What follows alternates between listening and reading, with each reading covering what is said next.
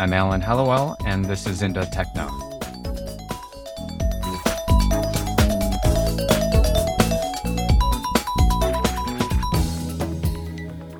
Welcome, one and all, to Season 5, Episode 3 of the Indo Techno podcast.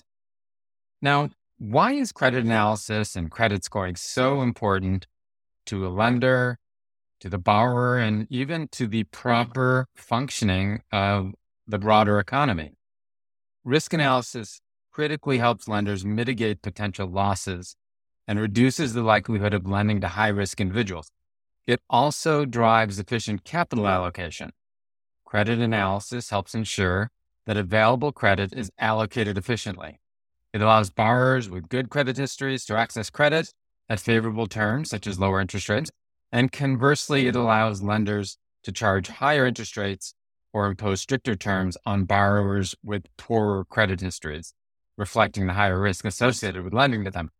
To discuss the latest innovations in optimizing Indonesia's credit analytics process, we're very pleased to have join us today Wildiyanto Yawin, co-founder and CEO of SME credit analytics platform, Finskor. Appreciate you joining us today, Yawin.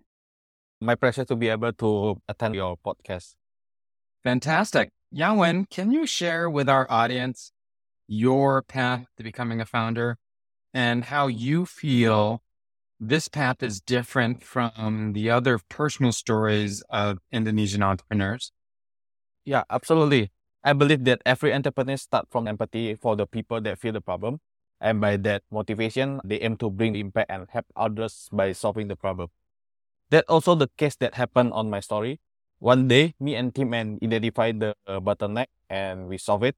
Then we saw many financial institutions will benefit from it to eliminate the human error and also access to advanced resources with a cheaper cost. That's when my entrepreneurial journey began. It was a challenge I was passionate about solving, and that passion became the driving force behind my entrepreneurial endeavors. I started my company, Finskor, along with my co-founders, Rico and Yuliam, with a clear vision to empower data-informed decision, and specifically on the finance industry right now. We have been on this exciting journey ever since. I love the use of the word empathy in your story.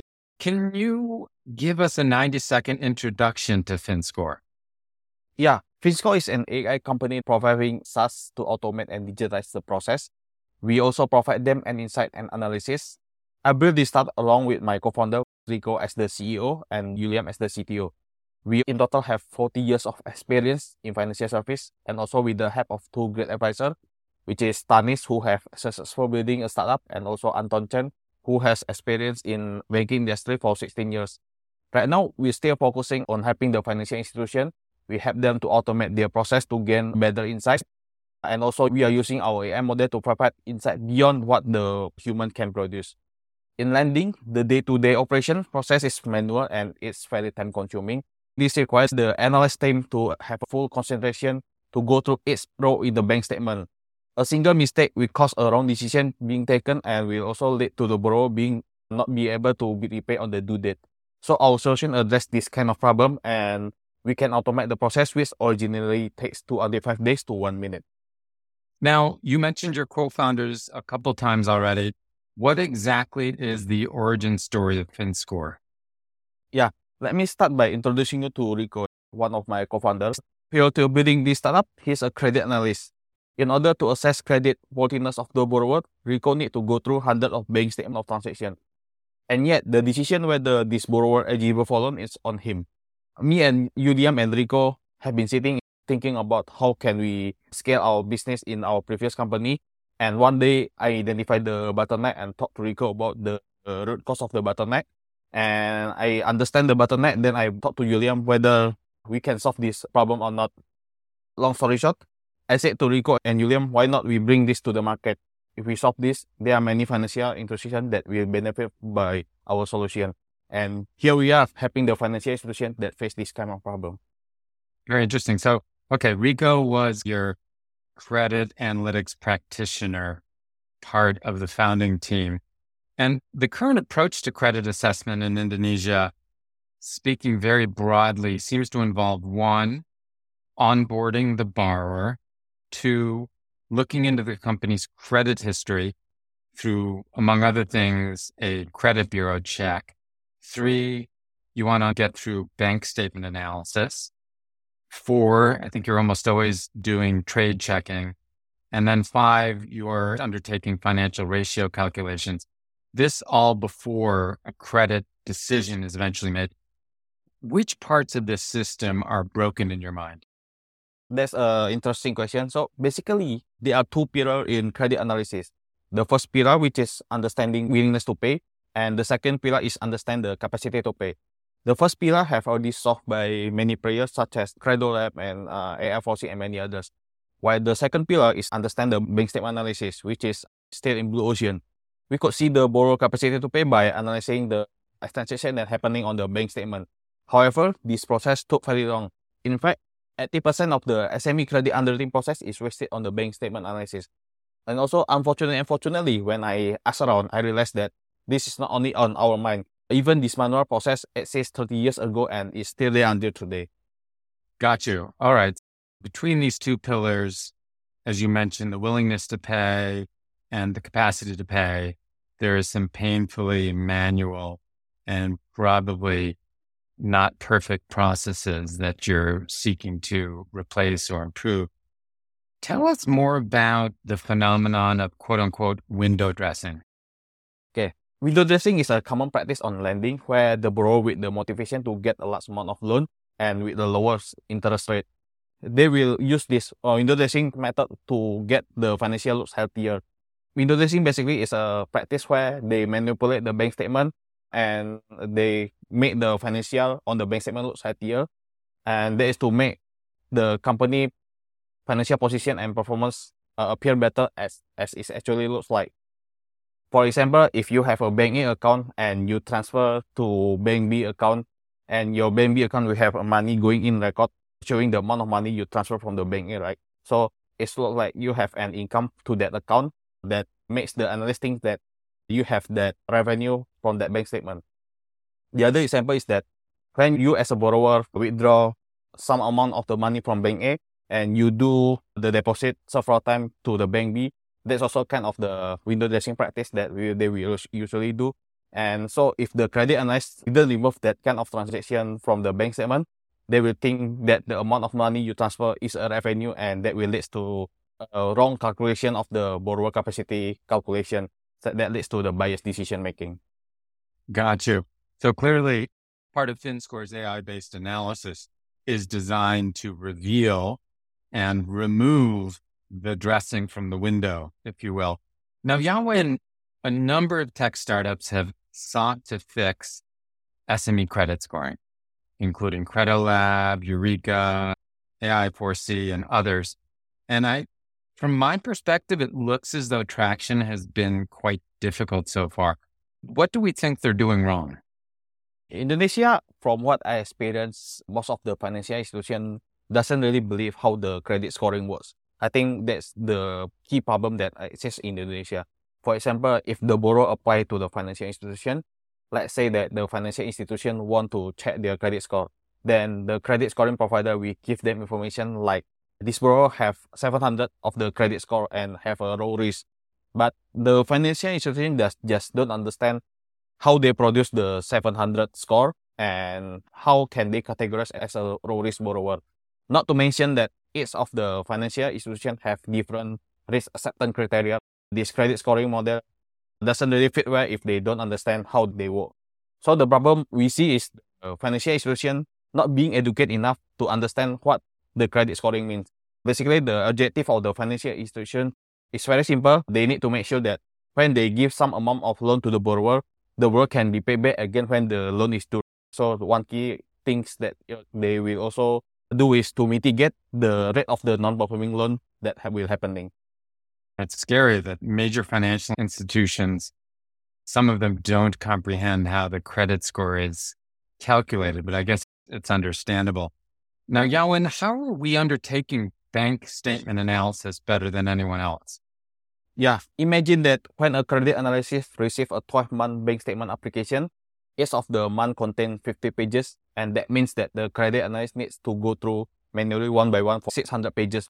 That will lead to human error. Besides, the bank statement is actually very prone to fraud, With the naked eye, the fraud added by the fraudster is very hard to detect.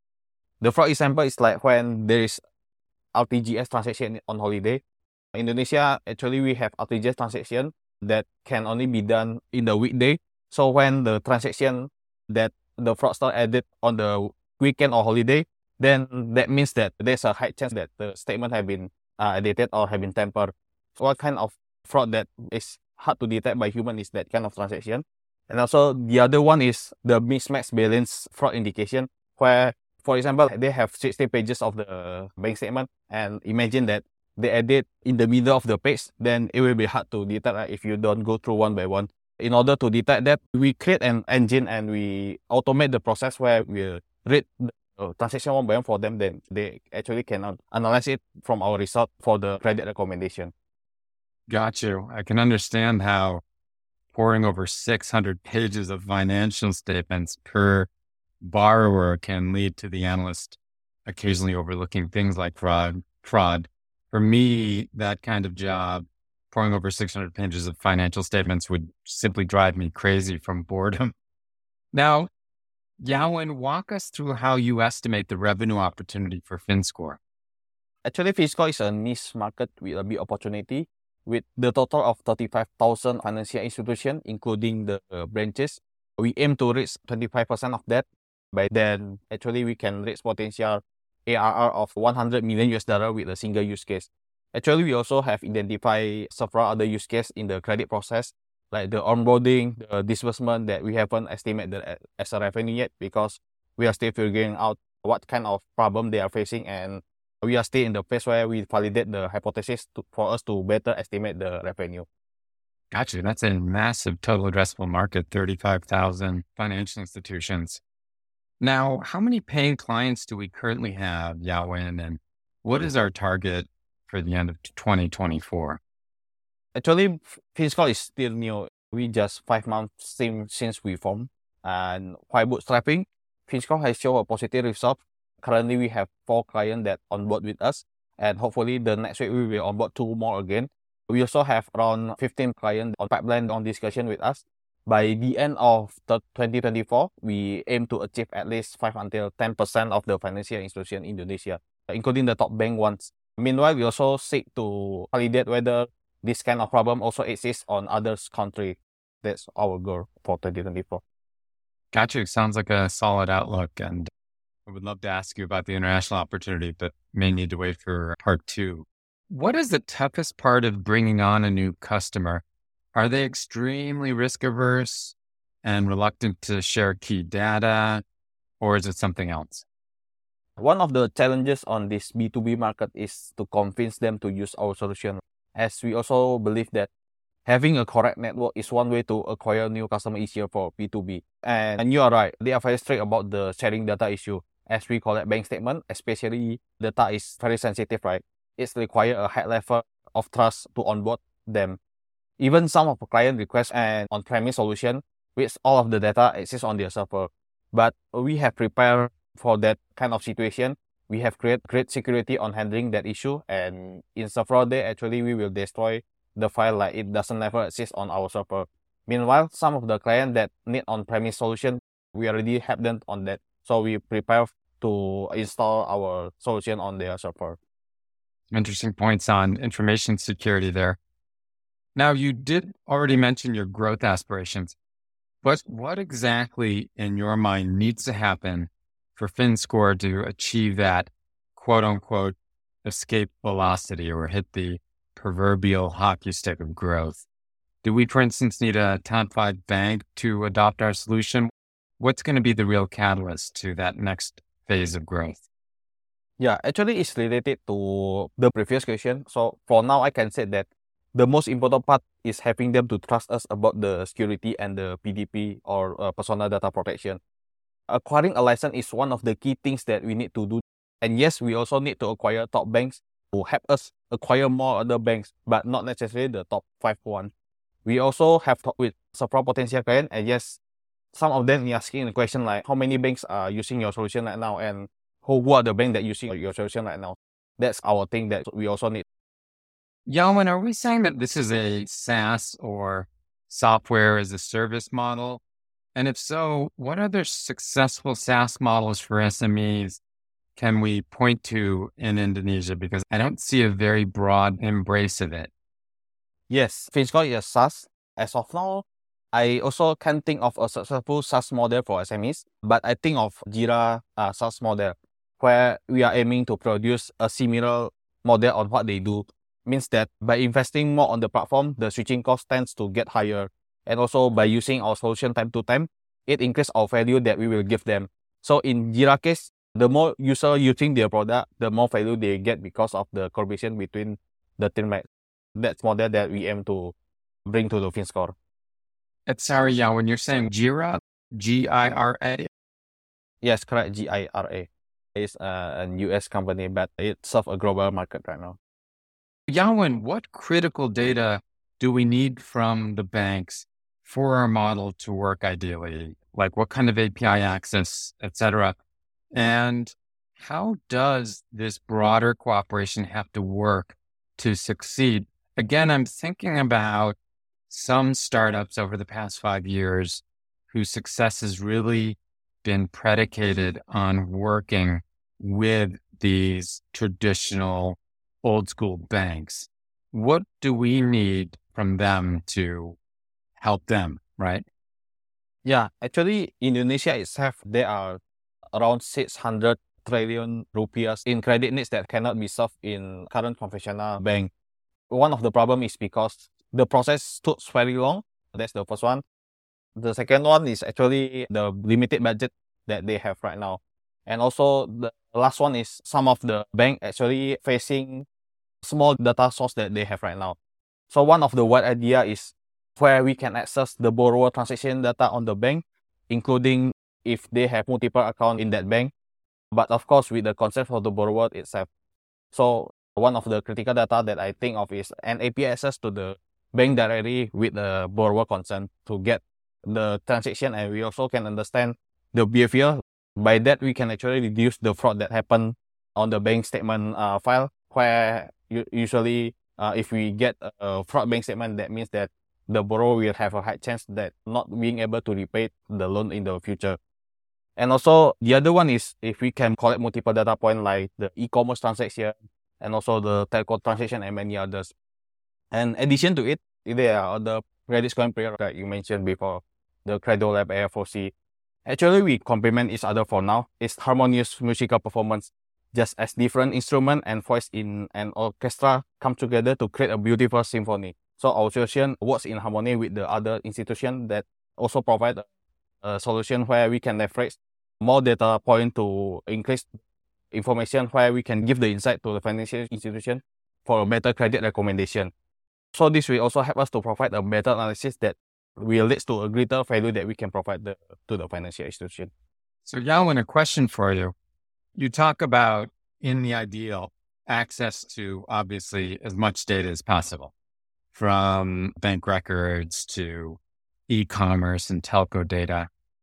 If one represents a complete lack of data and 10 is as much data as you need to perform what you believe to be perfect credit analysis, where are we today? Are we closer to a 2? Are we at a 6? Where do you think we are in terms of that goal to getting major data access? Yeah, I think for Indonesia itself, I think I can say it should be below 5 because the data is very strict in Indonesia. Another wide idea is if we want to access Indonesia, we have Gojek and Grab for the ride-hailing app. We also can order food from there, right?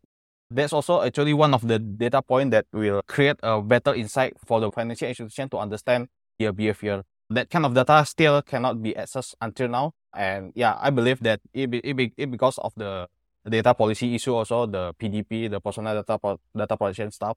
Yeah, but if I can scale from 1 to 10 right now, I think it should be around 4 for now because most of the important data to assess the creditworthiness needs to be collected from the borrower directly itself. So if the borrower doesn't give up the data, then actually we cannot assess right now. Appreciate that candid insight.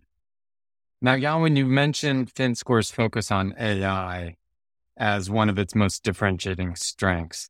I assume there are massive development considerations behind creating everything from our core technologies to our analysis modules to eventually these kind of AI-driven insights. Where can we find such sophisticated developers in our attempt to achieve our development goals? Yeah, actually, I can say that we have two kinds of developer right now. The first one is actually the engineer who help the backend and front-end stuff. And also, actually, if you're asking about where can we find it, actually, the important part for us is the curiosity about the engineer and also the AI stuff, so that they can understand better on how we can develop the solution to our potential client. And the other one is the data science, actually. So we will need to have a very strong data science, which understand well about the AI, such as the machine learning and the natural language processing, large language model, and also the computer vision. With these two kind of developer, actually, we aim to create a great technology that can, with a cheaper cost, of course, and by that we can actually driving a better value and insight to the potential client. Got you. Now, again, you've mentioned that you are one of three co-founders, along with COO Johannes Rico and CTO Yuliam Chandra. What will your personal job description or focus be in building the company? As I'm a product manager itself, prior to building this startup, and I also have a little about business background, so I will be helping on building the product from 0 to 1 and hopefully 1 to 100. And also about how we can grow the business quickly without sacrificing the quality. And of course, also for the fundraising. Rico will help on the operational and acquiring more customer and also the strategy part, as well as the go-to-market strategy. So Rico is the one who will focus on the numbers on our profit and loss, and he will be the one that is responsible for the profit and loss. And Yuliam will focus on the engineering stuff, of course, the AI and also the backend and the front end, until the machine learning stuff also. Actually, we came from various background along with our advice. Like I mentioned, we have Tanis and Anton Chen who we onboard because of the experience that we can see they will have a great value on our team. And each of the team member actually play a vital role. And I believe that with the diverse background, we are on the right path, including the right team and the right time to make this happen. It's a great picture. As I mentioned at the beginning of our call, Yawin, your use of the word empathy as a driver to your entrepreneurial ambitions really struck me. And I can imagine your customers, your employees, and other constituents appreciate that. I also personally appreciated your candor in assessing access to SME borrowing-related data at less than 4. On a scale from 1 to 10, and I'm hoping to witness your path toward 8 or 9 over the next few years as you guys pursue that total addressable market you mentioned earlier of no less than 35,000 financial institutions. Thanks a lot for joining us today. Yeah, thank you, Alan, for your time. Absolutely. We hope our listeners have enjoyed today's episode. As always, please consider sharing any feedback that you have about the Indo Techno podcast with us. Terima kasih. Sampai jumpa lagi.